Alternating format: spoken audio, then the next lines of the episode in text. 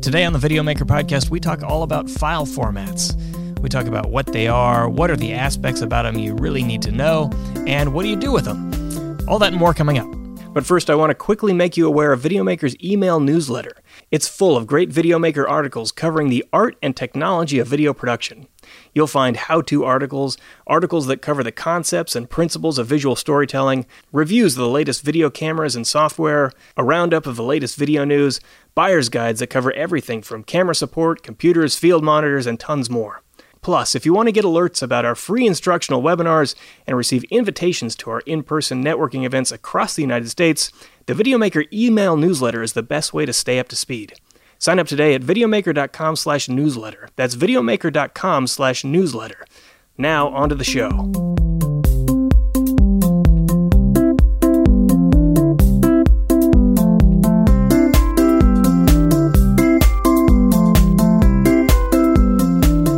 Welcome to the Video Maker Podcast. I'm Mike Wilhelm, and with me, as always, to my right is Nicole Lajeunesse. Hello. And to my left is Chris Monlux. What's happening? And as a quick reminder, if you've been listening to this podcast and you enjoy it, we would love for you to give us a five-star review on iTunes. It's really helpful for a new podcast like ours. iTunes is still the uh, the the kingmaker, I guess, in the world of podcasts. Um, so we'd love it if you went over there and gave us a review. And I'm going to keep the announcements at that today. So um, let's see. Today we're going to talk about all about file formats, essentially. File formats, codecs, and what to do with them. Yep. So what are the properties of these files? And uh, how do you work with them, really? I guess, Before right? we get too far, though, stick around. You want to you want to listen to this information because you're going to come into a problem that you're not going to be able to solve unless you you heard it. So yeah, uh, interesting uh, bit of trivia. Um, file formats is the our article on file formats is one of our most popular on videomaker dot com. Not the most exciting topic, but it's really a confusing topic, I guess, right? Um, especially as you're, you know, outputting. Let's say you've used you're using Premiere for the first time and you're hitting the button to Um, export your video. You got a lot of options to choose from. Yeah. Um, and so uh, what we're talking about now, this is long form, right? So we're in a podcast, we're going to talk for an hour or something. But yeah. if you uh, want to get this quick, you know, like say you found this headline and you're like, I need this answer now. We got like lots of articles that you can go read, stuff that's uh, shorter format uh, that's probably going to get you there faster. Uh, so we have an article, video editing workflow, how to do it properly. Uh, we'll have a link for that. Uh, We also we have one uh, video formats explained. Yep. And we'll put a link for that in the description as well. Yeah. So go to those if you're looking for the direct answer. But if you just like to listen, because, you know, we want to talk to you and tell you all about it and make it interesting to listen to. But and if you're uh, a geek like us who just likes to talk about this stuff, yeah, stick around. Totally. Um, okay. So I don't know about you guys, but, you know, the first time I was introduced to, you know, the complexities of file formats is basically like I got my first digital video camera and I shot some video and I went to put it on my computer and I didn't really have a choice. There was the file in the format that the camera spat it out uh, at me. Hmm. Um, and you got to take this file and try to t- try to work with it somehow, right? Now, in the case of a lot of consumer cameras, especially the case with uh, mobile phones, it just works. Like you drop it into your editing software and theoretically it works, but it hasn't always been the case, and it ha- it isn't always the case with a lot of cameras these days. Yeah, you know, I came from tape, so we just, you know, it was like frame rate and going on to tape, and so it was like uh, when you're ingesting, you were choosing these things, but it wasn't until we got our first camera with an actual like media card that it was going in that we started thinking about this, and even then, like I remember trying to get into higher frame rates and, and doing that kind of stuff, realizing that there's some some. There was a lot of bad choices at the time, so uh, it's I, now it's a lot more organized. I it's think. Interesting that you guys like didn't have or like oh it's just whatever the camera spat out. Maybe I was in a weird transition period when I was like learning to edit, but I remember bringing in my footage, and maybe it was an export setting or something, and it just being almost like fifty percent of the time it would come out squished at the wrong aspect ratio or something. Oh, or yeah. It looked just like super ratio. Weird. Yeah, yeah. And it's like, what is this pixel aspect ratio even about? And and that was like a learning curve for me of like uh, this subtle setting that's buried somewhere in my, um, you know, export. We used like, to get so many commercials from outside areas with the wrong pixel aspect ratio. And the thing is, is there's not a right pixel aspect ratio unless you're delivering it somewhere that has what it needs. So like we did commercials and all of a sudden people would look really Well, thin, most people weren't upset about that, but it, but it was the other way. Most of the time it was like they gave us a, a four by three pixel and then it stretched it out, make everybody look wide and, and didn't look good or, or what like, have you. Is that how you really look? No, yeah. that's not. Yeah, well, and a lot of people get these cameras and they shoot with them and then they get this squeezed video or stretched video and it's like they don't even know to look to pick for pixel aspect ratio. Yeah. I mean, Google helps now, obviously. But right. Yeah. My my video production teacher helped yeah. at that time. And and now the editors are smart enough to like give you the right one. You know, bring you yeah, just make a, a sequence based on. You don't have to right. choose from a list of them and hope you pick the right one. It can just make it based on the actual file. At least in Premiere and Final Cut, you can do that. I think you have it. You can, but it's a little. Uh, you you might have to make some choices and and Resolve. Obviously, I think you can too as well. But the definitely. Um, The it, I mean, it used to be D V A V I. That was what you digitized as, and it was fine. But then once we went to H D, that was when all the pe pixel aspect ratio, because it was yeah. like it might have been seven twenty H D or ten eighty H D. But before we get too deep in the woods, let's let's start really explaining the the process here, right? Yeah, exactly. So, um, I mean, actually, you just you just sort of mentioned it. The almost the first thing you encounter is what is the format of the file, uh, and that's like the file type, right? So. Uh, D V, A V I is one of them. Um, and these days, most people are encountering H two sixty-four files, and H two sixty-four is like, um, it's the, uh, let's see, this is really confusing, so I'm going to try to remember. It's the codec, and the container is usually an M P four file or an M O V file. Correct. Um, now, all that is um, kind of a, a difficult thing to track, especially if you're just like staring at a file on your screen. Um, but it really comes down to kind of compatibility for the most part, right? And and efficiency of the the format in terms of basically, you know, how many seconds of video do you get for per, you know, megabyte, or how many megabytes does it take to encode a, a second of video? Right. Yeah, I mean, you, and and it's funny because it used to be a lot more um, based on uh, the operating system you're on. So we'd get files from Apple users, and we were the whole station was uh, P C based, and we get a M O V. And we ended up having to buy QuickTime to be able to play that M O V. Now that's not. I think I'm pretty sure you can play M O Vs uh, in um, Windows ten now just fine. But yeah. the, it used to be. Oh crap! It's it's a it's a it's a QuickTime ProRes uh, file. And the same thing happened in reverse with A V I. Yes. Uh, you know, you get an A V I file and try to open up on a Mac, and yeah, tough. Go. Yeah. So that's like one of the the first things you learn, right, when you're trying to make, do this juggle, uh, is um, how do you convert the file of one type to another so that your editing system can work with it, uh, which is transcoding.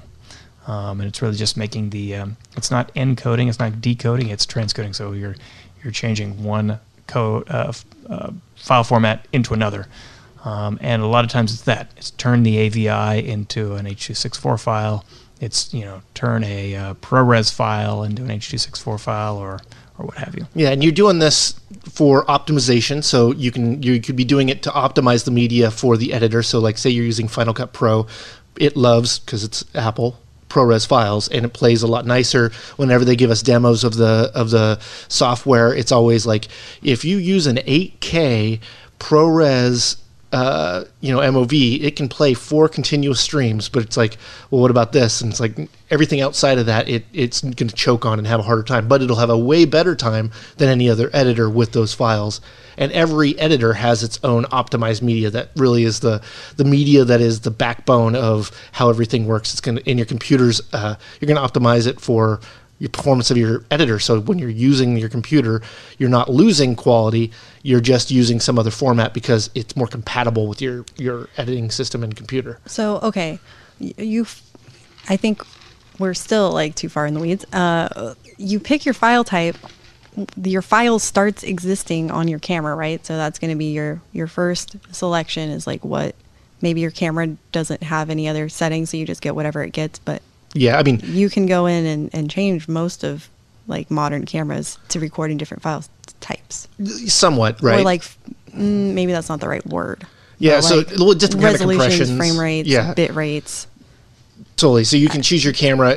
Now the camera might be solid. So if you choose a certain resolution and frame rate, uh, you might only be able to have one choice, but it might be different than if you chose a different resolution and frame rate. So whatever file type you end up with on your camera, Um, based on what you're shooting, probably also then has to be compatible with your computer and your editor, and that's where transcoding comes in. It's when your camera doesn't deliver a file that plays well with all of that other stuff. Yeah, and so you used to transcode more for like compatibility, like for it actually to work, but this is more optimizing work. So it's making it so it works better with your editor, so you can do more. Like um, I've recently been shooting some uh, file types that uh, just really make my computer chug really, really hard. I even though I um, I made a bunch of ProRes files from them, and they worked a lot better, but they were like five times the size.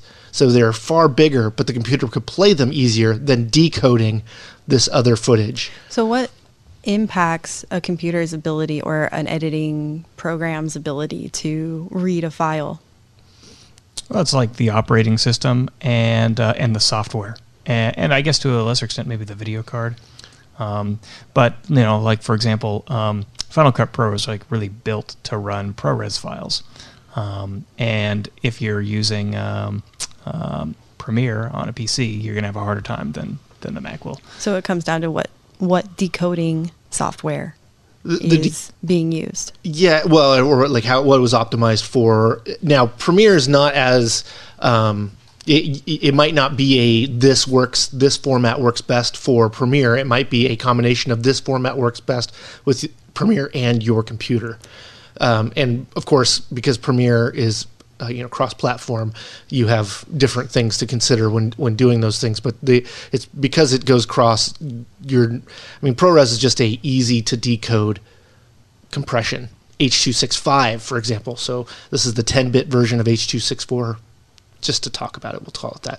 I don't think it actually is, but that the H two sixty-five actually has a hard time decoding, even though it's a really efficient codec. So it, it's really good at compressing a lot yeah. of data into a small, compact file to decode that, to then unravel it and watch it.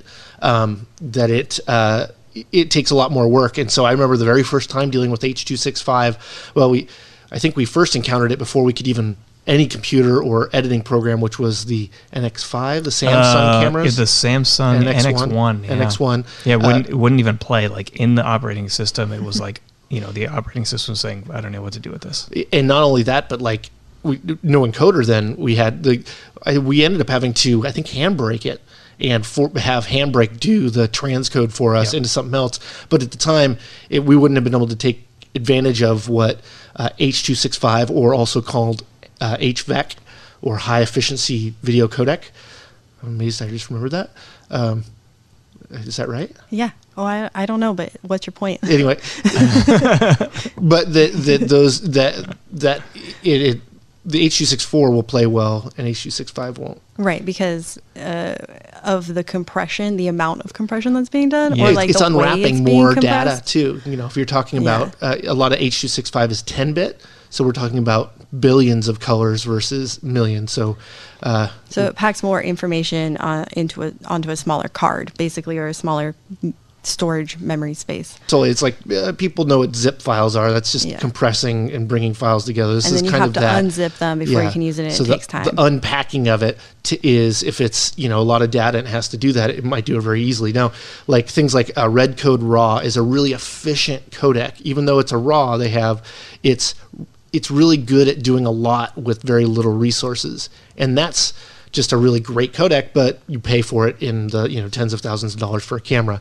And so that's the thing that like uh, Blackmagic is fighting against to have on their cameras, to have lots of different options, you know, so that you can choose the right option in the camera and not have to actually transcode it in the computer.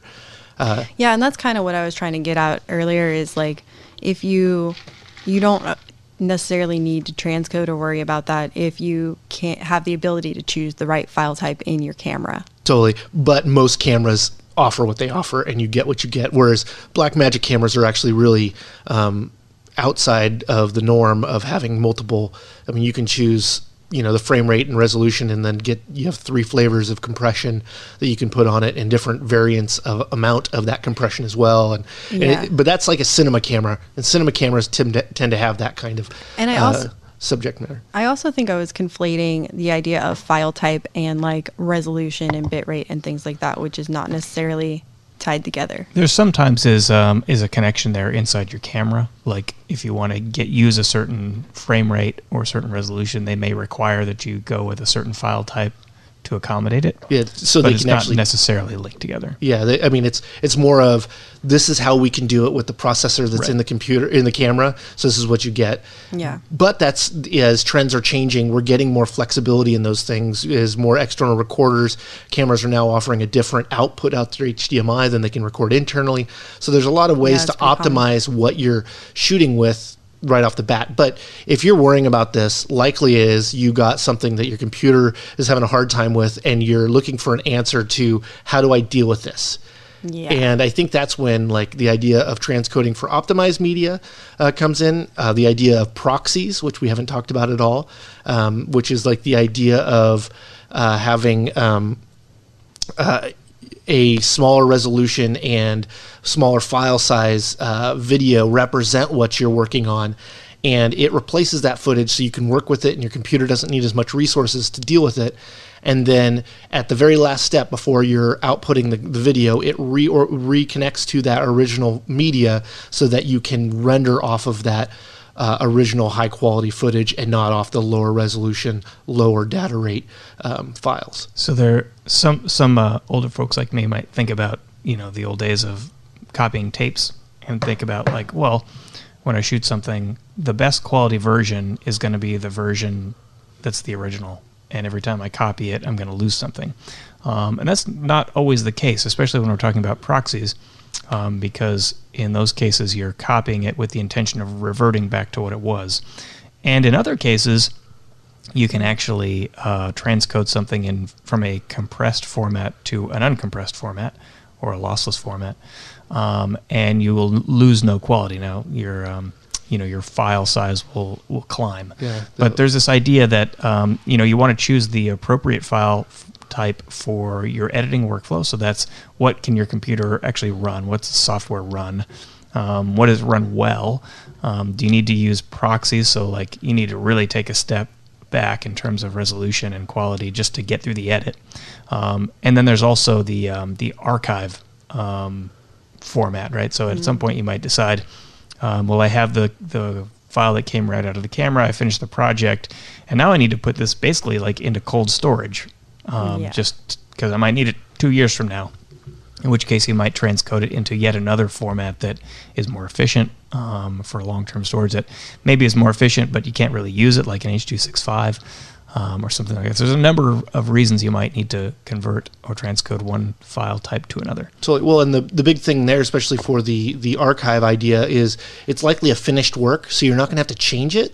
So, you know, go you, you might, an H two sixty-four might be just fine because you're not going to have to change the footage again. You're not going to need that flexibility in, in having all that more information. You're just looking for a file to have for, you know, posterity or, or just to keep the storage around. Mm. Um, but there's the other w idea of like doing the highest quality you possibly can so that you can keep up with how things are changing. But that's kind of a, a short term when you look at the really long view of like everything's going to be outdated always. So yeah, it just depends well, yeah. on when, you know, if you're going to go back to it in the well, you know, two years years from now, okay, it might be applicable, but if you say five years or more than that, regardless of what you make it in, it's going to not be able to keep up with the Joneses, but it'll be a lot of, uh, you know, if you do a lossless or, or some kind of really a robust codec uh, or um, compression uh, that, you know, you're going to have a big file to, to manage. Yeah, I think it really depends on what you foresee the use of that footage later. Like I can see a documentarian wanting to save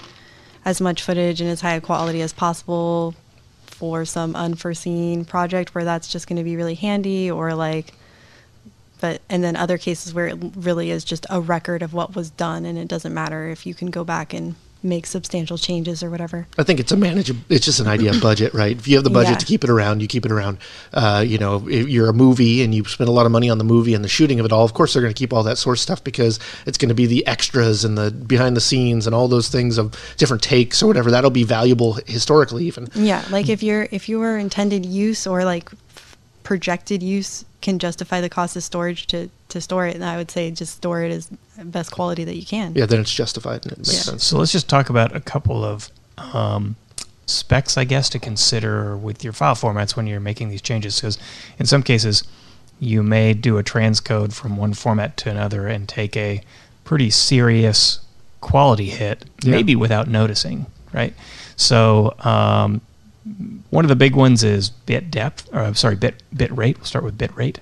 So bit rate is um, the amount of data it takes to um, to encode um, a particular piece of video, and it's usually measured in you know seconds. Megabytes or megabits per second. Yeah, megabits mm-hmm. per second. Me- megabytes per Mega- second. Megabytes are big files. Megabits are eight times smaller. So. Uh, Always a bit is an eighth of a byte. Yeah, and, and generally the rule of thumb, though not always, is the the bigger the bit rate, the higher quality file it is. Not always, um, but often that's the case. So if you're taking a um, you know an eight hundred megabit file and converting it into a one hundred megabit file, um, then you can expect some sort of quality loss. Yeah, it's, you're not going to be able to keep, I mean, even the most efficient compression uh, is not going to be able to save you, uh, you know, that much space. Uh, in fact, a lot of them aren't, they're they're efficient in the way they, they capture, but maybe not how they decode. Well, yeah. like we did with the H two sixty-five. Yep. yep. Um, uh, the, the other one, which I just sort of accidentally got into, a bit depth, is the color space. Yeah. Right, so that's a really real killer, right? If you start with a ten-bit um, file, that, as Chris mentioned, has billions of colors in it, um, and you drop to an eight-bit file, which now is down to millions of colors, like that's a lot of color data that just goes away. Yeah, and let's put this practically, right? So if you have a gradient from uh, one color to the next, the more colors you have, the more smooth that gradient is.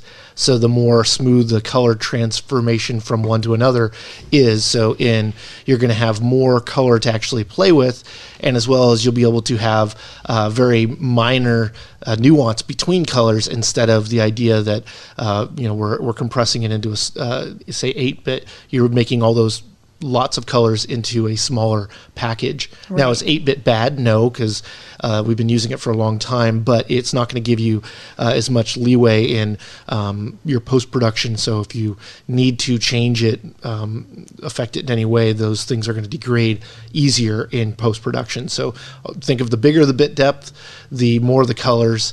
Um, I think right now we're only talking about eight, ten, and twelve in the video world. Mm-hmm. And ten-bit is where H D R exists. So H D R starts at ten-bit um, and needs to be, um, and that's really like the, the the baseline for that. Not that that really matters on what we're talking about, but that's usually where you see it. And then twelve-bit's where you're finding in RAW. When people are talking about RAW, typically RAW is a twelve-bit format or greater. And the dangerous thing here is um, is you could get into this, um, this, I guess, practice of encoding or transcoding your files and then like watching them to see, is the difference really noticeable? Like I would do that all the time. I would look at the original file, then I would transcode it, look at the transcoded file and go, oh, this is half the file size, and it, uh, to my eye, it looks about the same. Right. Um, but in a lot of cases, people are using eight-bit monitors. Like that, I believe that's the most common um, bit depth monitor that you can get. So your your eight-bit monitor can display um, sixteen point seven million colors. And so you see an, uh, a nice gradient uh, if, if you're looking at the color spectrum there. Um, and uh, but if you're looking at a ten-bit image on an eight-bit monitor versus an eight-bit image on an eight-bit monitor, the same image otherwise other than the bit depth, they're going to look identical until you pull it up on a ten-bit monitor, and then suddenly your eight-bit uh, picture is going to look kind of like blotchy compared to the ten-bit, yep. which has uh, a billion colors. Um, and then obviously the next step up to twelve-bit, I don't know if there's twelve-bit monitors, but you're talking about color data that you can't actually see until you try to like pull it within the monitor's range. That's sixty-eight billion colors. Yeah, um, I think there are, but you're talking about the, the high-end color grading uh, reference monitors and stuff yeah. like that. That's got twelve G. Right, that's not like consumer no, monitors you're, you're not in people's find, living rooms. You might not find a ten-bit monitor at Best Buy or you know Newegg or something. Yeah, but. So the, the thing that, that always you know brings it uh, into clarity for me is is when you're looking at like a twelve-bit image and you see some bright brights and some dark darks and the whites are very white and you start darkening it, you bring the highlights down, you bring the highlights down and the white stays white until you just keep dialing the highlights down and down and down and down and down until you come down within the eight-bit range and suddenly now detail starts coming out of the whites. that was just totally clipped off, completely blown out um, by your monitor. Yeah. So that's what something that you just want to watch out for as you're transcoding. Uh, if you do have a twelve bit file, if you're lucky enough to be working with a twelve bit file, transcoding into an eight bit file and saying, "Ah, it looks about the same," um, is really taking away a lot of the flexibility which you could have available to you. Here's a situation I'm having right now, shooting with the Canon one D X Mark three. It shoots twelve bit Canon RAW light uh, files. These are called C R M, but they call it, it's twelve bit RAW. The issue is uh, that I use Premiere and that there's no decoding of this file in Premiere yet. So um, I can't play it in Premiere, but I can bring it into Final Cut. There is a patch for it. The issue, though, is I can't output out Final Cut in anything but ten bit. ten bit's the greatest you can output. So if I want to transcode this footage for m myself, oh, I can watch it in Final Cut, but I'll never get that twelve bit into Premiere because I can't play it currently. And uh, so, and not only that, but it's it's really interesting. Once I went, okay, I'm going to put that out as ten bit uncompressed. The files, each file went from gig megabytes to tens and hundreds of gigabytes. Uh, like, I mean, I had one clip that went, yeah, from it was like less than a gig to over one hundred gigs of one file. And um, that's when I went, oh, this doesn't seem uh, worth it. I'm going to do my judgment in Final Cut, and then I'll have to do it somewhere else. But I'm sure there's going to be a patch for it. But that's kind of the idea of working on the bleeding edge of of resolutions and stuff is in codecs that, that you're going to not find support sometimes. So, okay, so regardless of the support problem, which is kind of a temporary thing, totally. um, but if you're working with something like that, like a really large file that gives you lots of flexibility, like a ten bit or twelve bit image, oh, do you transcode it right away? Like, how, how do you take advantage of that if your computer isn't going to let you edit it? Like, that's when do you transcode? Yeah. That's a great question. I say we address it right after a quick break. Okay. For years, Video Maker has been producing quality video training to help you take your video skills to the next level. Now you can access it all from a Video Maker Plus account. We've got courses covering everything from learning how to navigate your camera with our course on camera controls and settings to learning about color grading or even how to start a video business. Video Maker Plus has something for you. The Video Maker library is split into four levels. If you're just starting, try our inexpensive starter level membership, which gets you access to essential video training and a digital subscription to Video Maker Magazine. For the most professional training, go all the way up to our professional tier membership, which gives you access to our entire library of training, which covers advanced concepts like running a video business or becoming a documentary filmmaker. Plus, the professional tier is the only membership with access to our popular webinar recordings. Plus, right now, for a limited time, you can get the professional tier of Video Maker Plus for the price of the creative tier. That's one hundred dollars savings. Sign up at videomaker dot com slash spring deal. That's videomaker dot com slash spring deal. Okay, we're back. Now, I'm trying to uh, synopsize here or paraphrase your question, Nicole. Is like, when do you have these images? When do you decide to actually transcode it here? And I guess the question is, is uh, the answer to the question varies depending on your situation. So there's, um, there's you need to transcode it uh, because you just need to get it into your editing system, right? And or there's you need to transcode it so that um, you know you can actually edit efficiently. Um, but uh, Chris, what have you encountered most often? So yeah, I mean, it's going to be case by case because it's going to be all about you, what you're going to end up with, right? So if if you need to, uh, if you're going to be doing a lot of coloring on something, it it matters what your transcode code's going to be.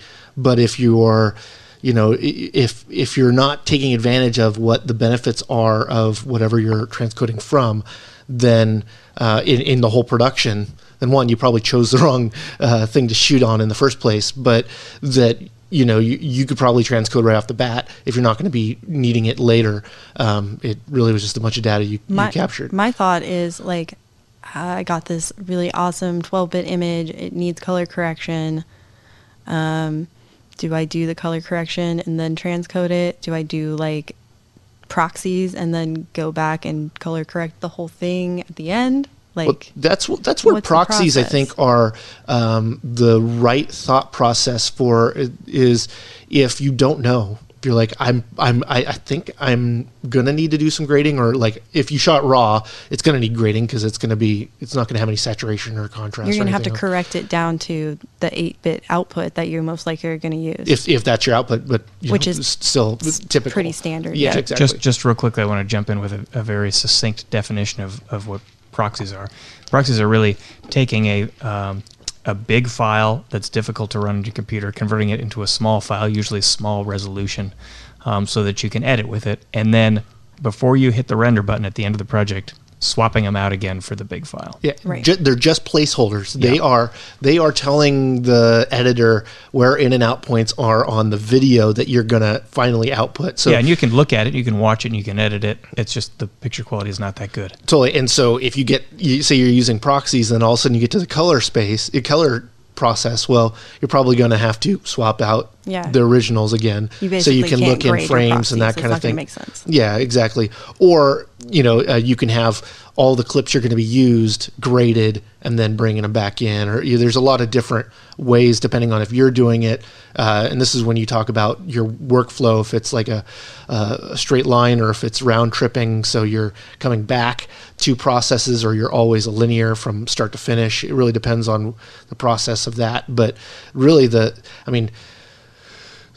The the choice to go with a higher bit depth should come with a reason for it. So if it, there is a reason, so let's say a good reason for shooting at a higher bit depth uh, is dynamic range. So you can get, you know, significantly more dynamic range the higher the bit depth um, usually. And so uh, you sh- shooting in some situation where you, you have just a really dramatic dynamic range and you don't want to just crush it all.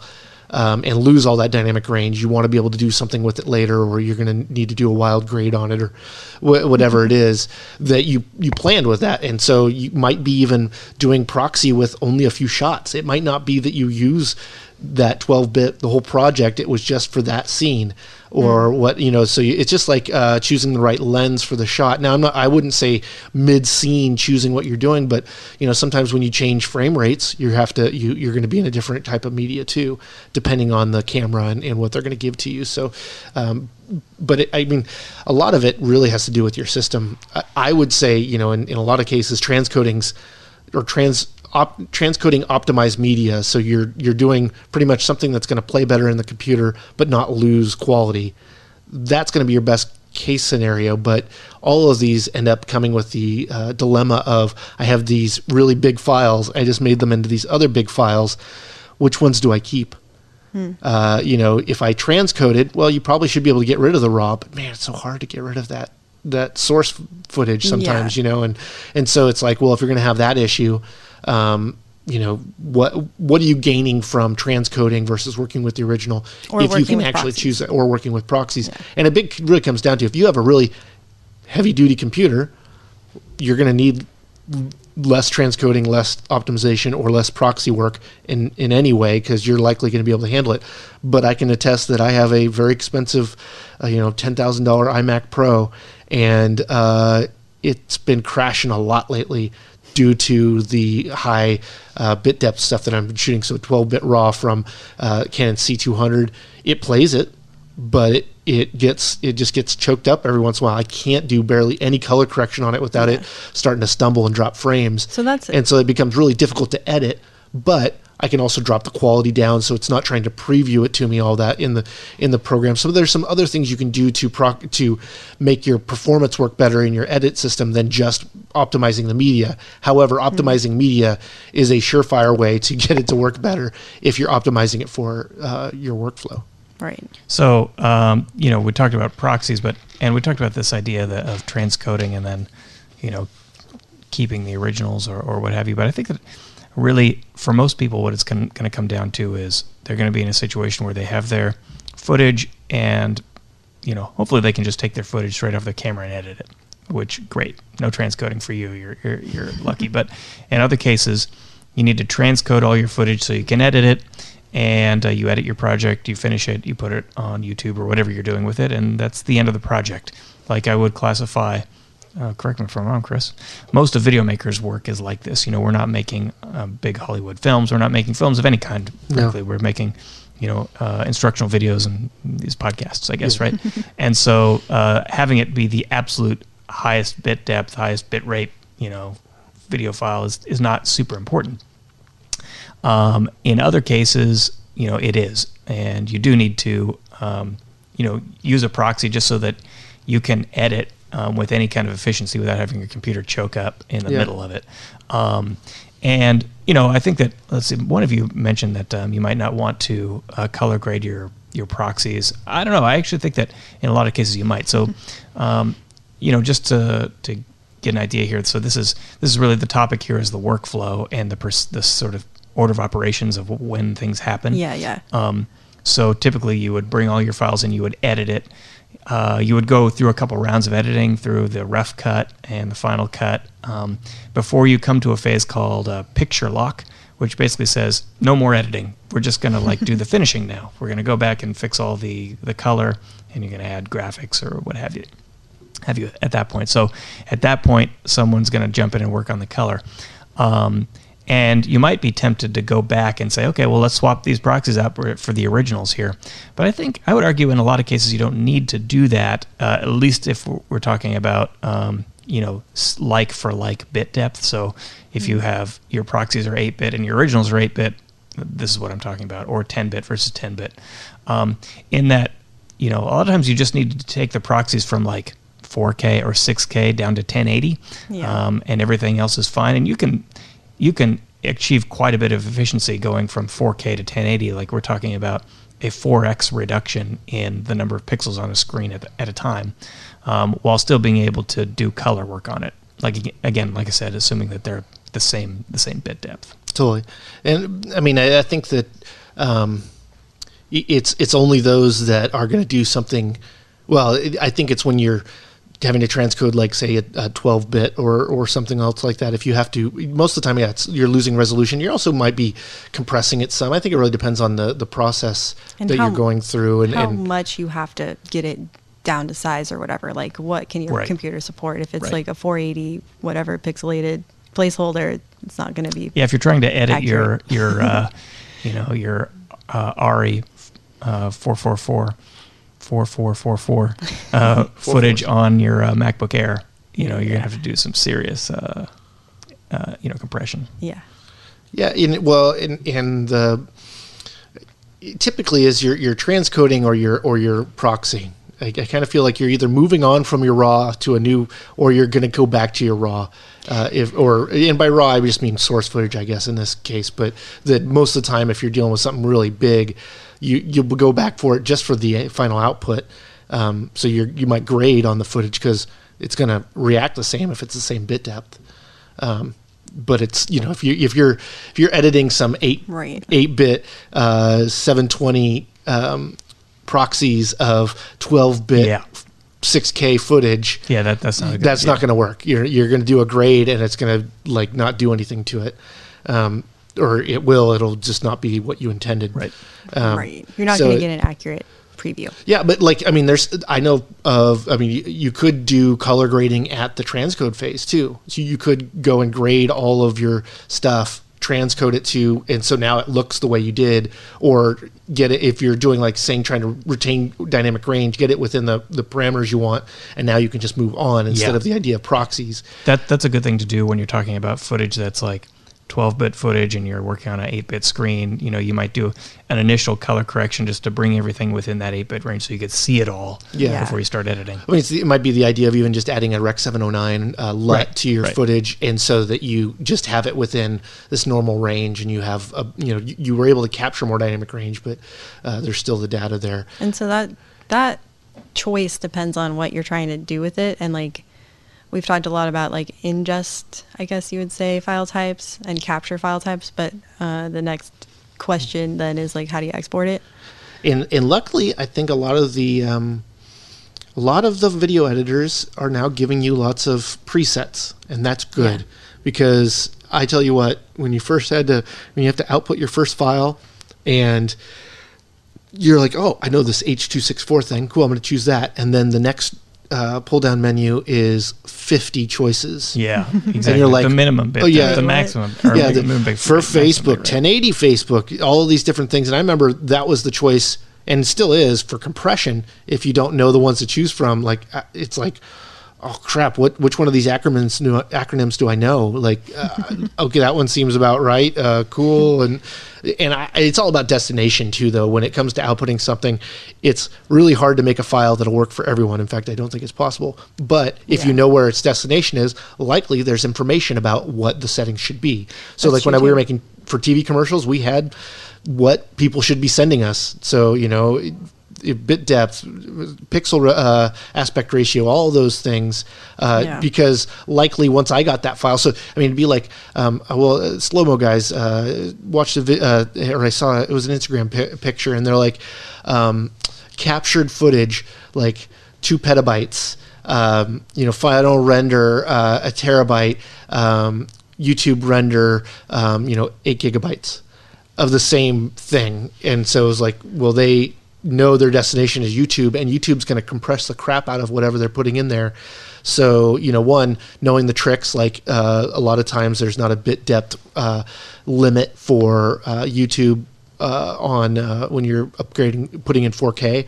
So as they get better at their encoding, it'll encode it again and, and give you a better final render. But if you know, this is how they're they're playing it out. You there might be a way. I mean, I've uploaded videos to YouTube that have taken five hours, that are a three minute long video, and I've done a ten minute video that took ten minutes, and it was just based on choosing the right form, uh, the right res, uh, render settings for the destination. And and for YouTube, it can be very clear. If you're like, I'm if I'm ten eighty, they tell me this is the maximum bit depth and this is the file type. Sweet.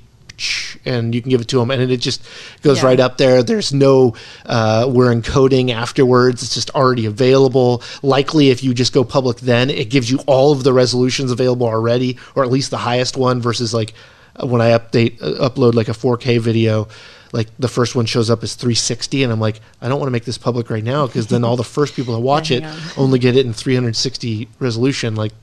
That's lame. Yeah. yeah, so that's interesting perspective you have on that, Chris. Uh, my philosophy has always been export in the f the format that you want to save for your archive, your posterity, and your um, your local storage or whatever, and uh, let YouTube handle the transcoding. I think um, it depends. Like Chris's way sounds more efficient if you're like doing that regularly, yeah. maybe. Um, but it, I'm sure.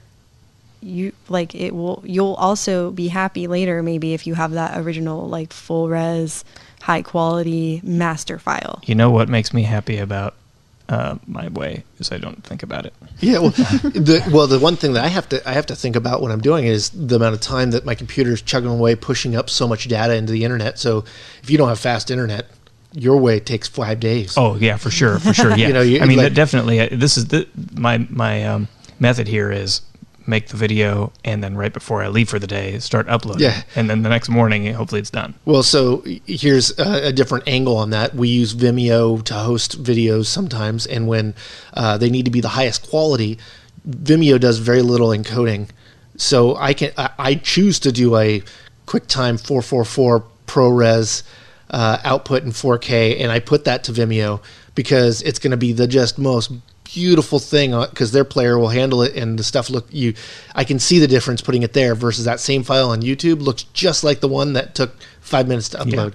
Yeah. Right. And it's because the, the the encoding they're doing is so much. They're doing the same thing. They're compressing your compression.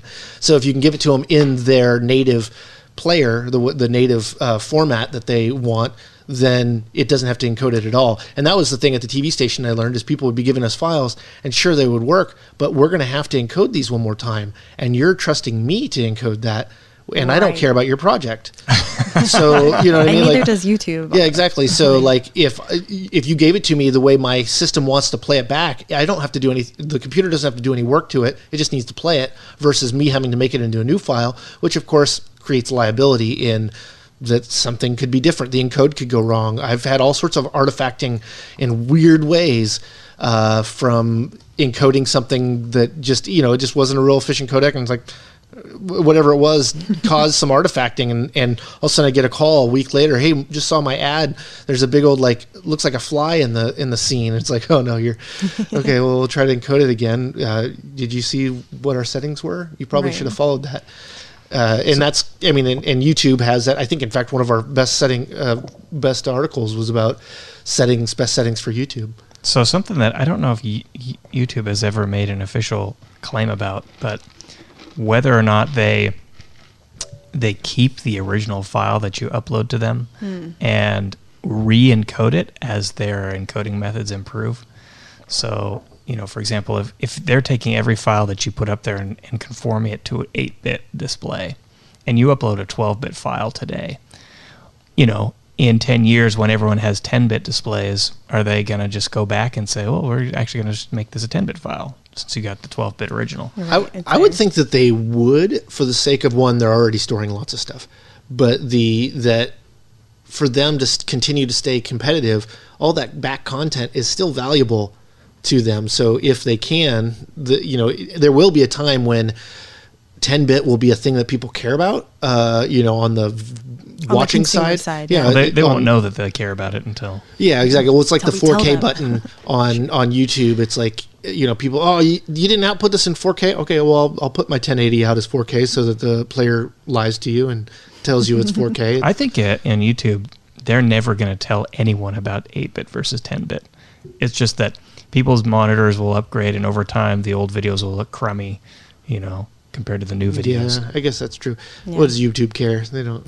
But actually, I just Googled this issue and did find that someone uh, here on uh, Quora says that they did uh, they did the thing where, you know, you can download all your data from Google, like every oh. bit of data they have on you, you can re-download it. And uh, they found that when they downloaded their entire YouTube channel, they did find their original M K V files that they uploaded. Um, Interesting. Now, does that mean that they're going to save the ProRes four four four four files? No, I don't know. An M K V file is quite a bit different, right, from the um. Yeah. And if you, the, sorry, yeah. if you upload those big files, you just uh, cost in Google storage space. That's right.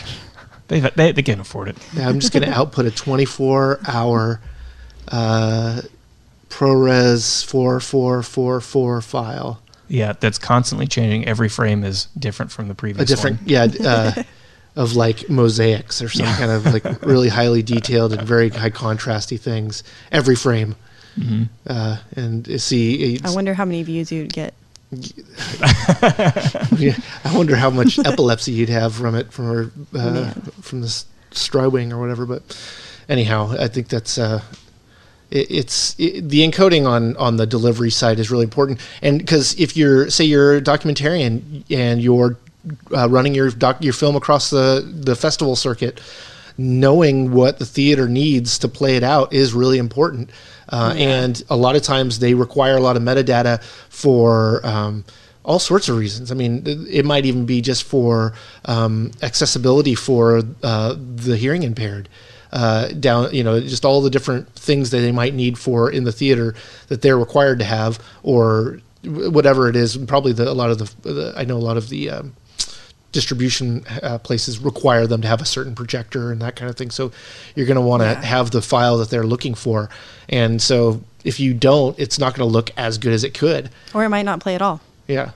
Exactly. Which would suck yeah, at totally. your screening. Well, that was my my buddy here in town when he was showing his film. Uh, they ended up having to play it off of uh, a Blu-ray uh, because they their encoder on his D S P didn't work, and mm-hmm. so and and after he and he really wanted it because he's like, I paid a lot of money to have this mixed in uh, surround sound. Yeah. And then we did a test, and we realized that three of the speakers weren't even on or working. So it was like, okay, well, we were okay with stereo because the front two house speakers are working Actually. fine. Yeah. Bummer. Yeah. Yeah. So uh, this is a little bit of a uh, tangent, I guess, from the topic, but um, should you keep all your old video files, or do you uh, just toss them? Do you, do you transcode them into something super small?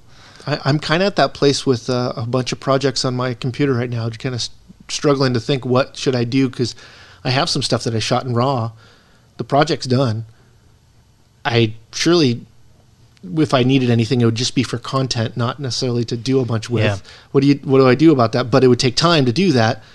is yeah. that time worth doing? You know, it's like it's just yeah. a, it's kind of a balance there as far yeah. as that goes. But I, if I was doing it project to project, which is the time that, to do it, um, you know, mastering out your project or having it, um, like I know uh, Premiere and Final Cut will trim and make new media from everything in your project that's being used. Um, so you can tell, you know, every clip to have uh, two second handles so that you can move it around a little bit. Uh, and, you know, but then you don't have all the slop from every shot. You don't have every take. Right. Uh, you don't have, you know, the hour long uh, voiceover session. You have just the stuff you used and, and that. So you can master it out. So at least it's somewhat manipulatable later, manipulatable later. Um, but uh, I don't know. It's, it's also... like how much is data, how much storage? It really depends on how much data you're making to how much storage you need. And like I'm starting to do a lot less just because I don't want to have to manage or find another drive. I think it's, I agree, it definitely is case by case, right? Like, um, um, you know, for the stuff that we do here, there's some cases where we want to keep the files, right? So a lot of B-roll, we want to keep the files because you never know when you might need B-roll of something, right? Totally. In terms yeah. of like, oh, I just need a shot of someone adjusting a light. I know I took one on this old project. It didn't make the final cut, but I know I took that shot. Yeah. I can go get it.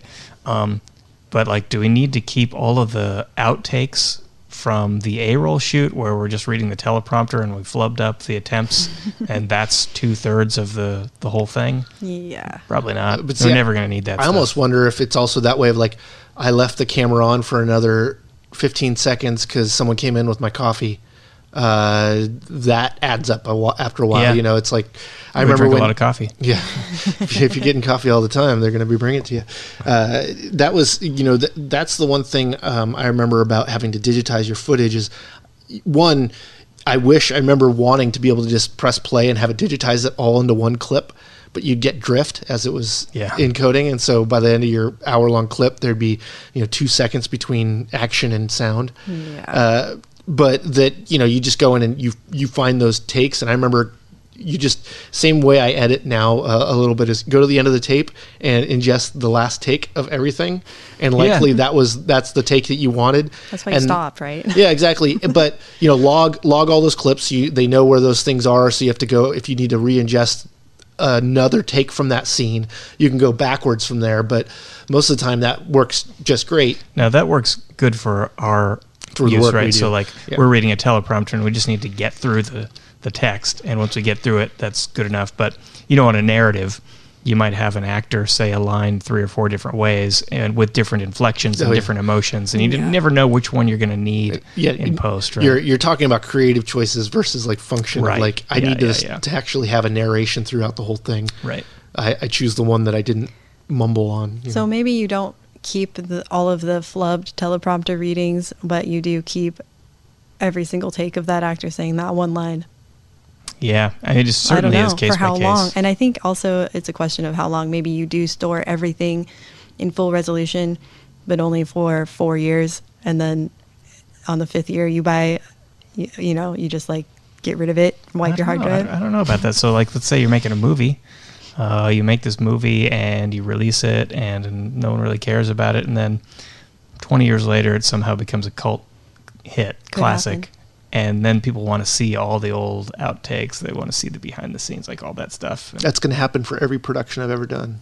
Yeah. It's not popular now, but man, when I get older, people are going to want to yeah, watch that gonna, that uh, live streaming course. Yeah, exactly. twenty nineteen. Well, yeah, with, with questions I can't see. Uh, yeah, I mean, the, the I th I think we have cameras with more and more options, and we're uh, we're being um, the newer technologies aren't at, aren't I'd say necessary. They're, it's not not that they're not wanted or what have you, but for most, the the high end features are very specific to when they are useful to be used. To used, you know, shooting everything in log per se to have to grade it later. That's fun when you're learning log, but if you don't need the added dynamic range, why are you adding time in your post production to grade your footage when you probably could have made it look just great out of the camera?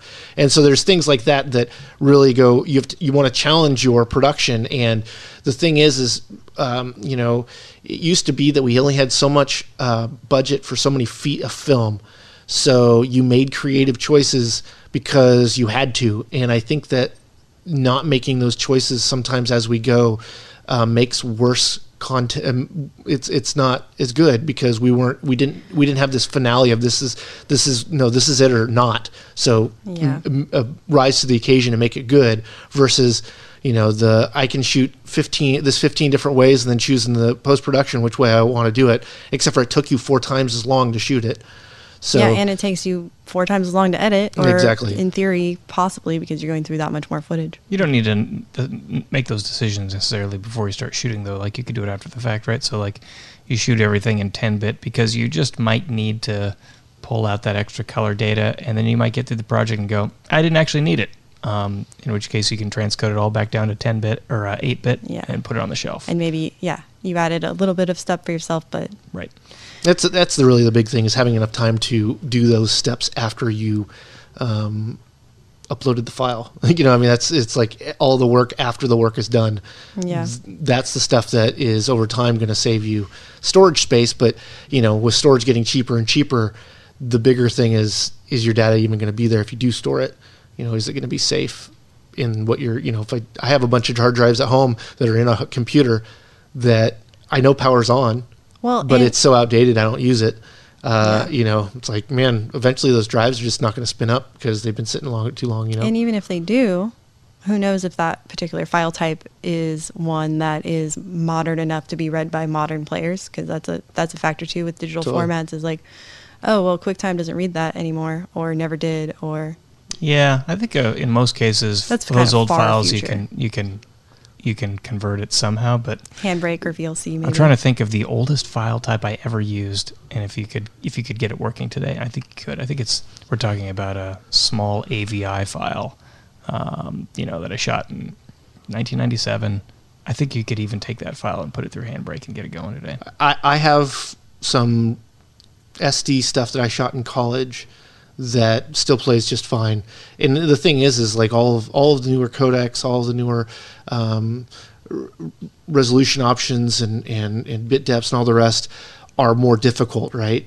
Whereas it was really yeah. easy then, especially as far as the yeah. work a computer needs to do. So it's like, you know, uh, I can't play that Nintendo game. Well, someone will make a, an emulator to make it so you yeah, can plug it in. Yeah, I think that, that's the uh, that's more of the concern for me is like you might have to download something extra like Handbrake or something. Yeah. Well, or it might be like uh, there's companies now that we will put your film and your records and your yeah. uh, still, we will scan your stills, you know, just pretty much converting it in today's media so you can love it again or whatever. I, I don't trust those companies. Yeah. Well, I'm sure they I'm sure they, they get it right ninety-nine point nine nine percent of the time. But, but if it's like some one of a kind sixteen millimeter print from your grandpa or yeah, something. Yeah, that you're going like, to put, you're going to hand over to the U P S guy. Yeah, it's a little nerve wracking for sure. Yeah. Find a projector first, project it onto the wall, film that wall. A lot of those companies do that. Like yeah. if you yeah, if you want to digitize one, that's how that's how the all, a lot of them do it. Is they project yeah. it on the wall and then and then video shoot shoot video of the wall. And then yeah. you gotta, if you're ever doing this, is a real tangent, if you're ever doing this, make sure that the company you're working with does film scanning. mm. yeah yeah I, I looked into this because my my family has a bunch of old uh um eight millimeter you know films. This is all the really awesome tips. If you stuck around till the very yeah. end, we have Here's some stuff that'll really save your life, that will help you in your historical conquest to uh keep all of your old records. And here's my pro effort. tip on transcoding. If you're making YouTube videos, uh, don't worry too much about it. Yeah, just shoot, shoot an eight bit H two sixty-fours, uh, shoot it right so you don't have to uh, need latitude in uh, post, and uh, you know, do all the jump cuts you can handle. Yeah, I think the main message is think about what you're going to do with it and try to anticipate what you're going to need from your footage, and then just do like the minimum for that. Yeah, here's another tip. Um, test out the camera that you plan on buying before you buy it, because mm. in a lot of cases you'll get a camera and the workflow with that file uh, is such a pain that it's not worth the marginal marginally better um, um, you know video quality you're going to get out of it. And the yeah. cool thing is is most major camera fa- manufacturers have raw footage from their cameras. It's going to be beautiful. It's going to be oh, yeah, you can download whatever, but you'll be able to at least see how it plays on your system and, and those kinds of things. That's that's going to be, you know, I, I would say before you start a project and you're like, oh, am I gonna, if my camera has options to do this, that, or the other, well, what's your dream option? Okay, test that, put it on your computer, see how well it works and that kind of thing. I mean, all this stuff is, you can get answers before you're out there shooting. You don't need to uh, yeah. struggle with this answer during post-production or even during shooting. It, you know, if you're setting up a green screen, shoot it, throw it in your computer, see how hard is it key. It's a lot easier to make those uh, choices when you're doing it than after the fact when you don't have the choice to change it. Yep, yep, yeah. for sure. Okay, maybe that's a good spot to, uh, to call it for the day. Um, all right, thanks everyone for watching. We'll see you next time. Bye. Bye. Yeah. Thanks everyone for listening. Again, if you enjoyed the podcast, we'd love it if you went to iTunes and gave us a five star review. And while you're there, hit the subscribe button. It'll deliver the podcast right to your mobile device every week. For Nicole Lajeunesse, Chris Monlux, and everyone here at Video Maker, I'm Mike Wilhelm, and you've been listening to the Video Maker Podcast. We'll catch you next time.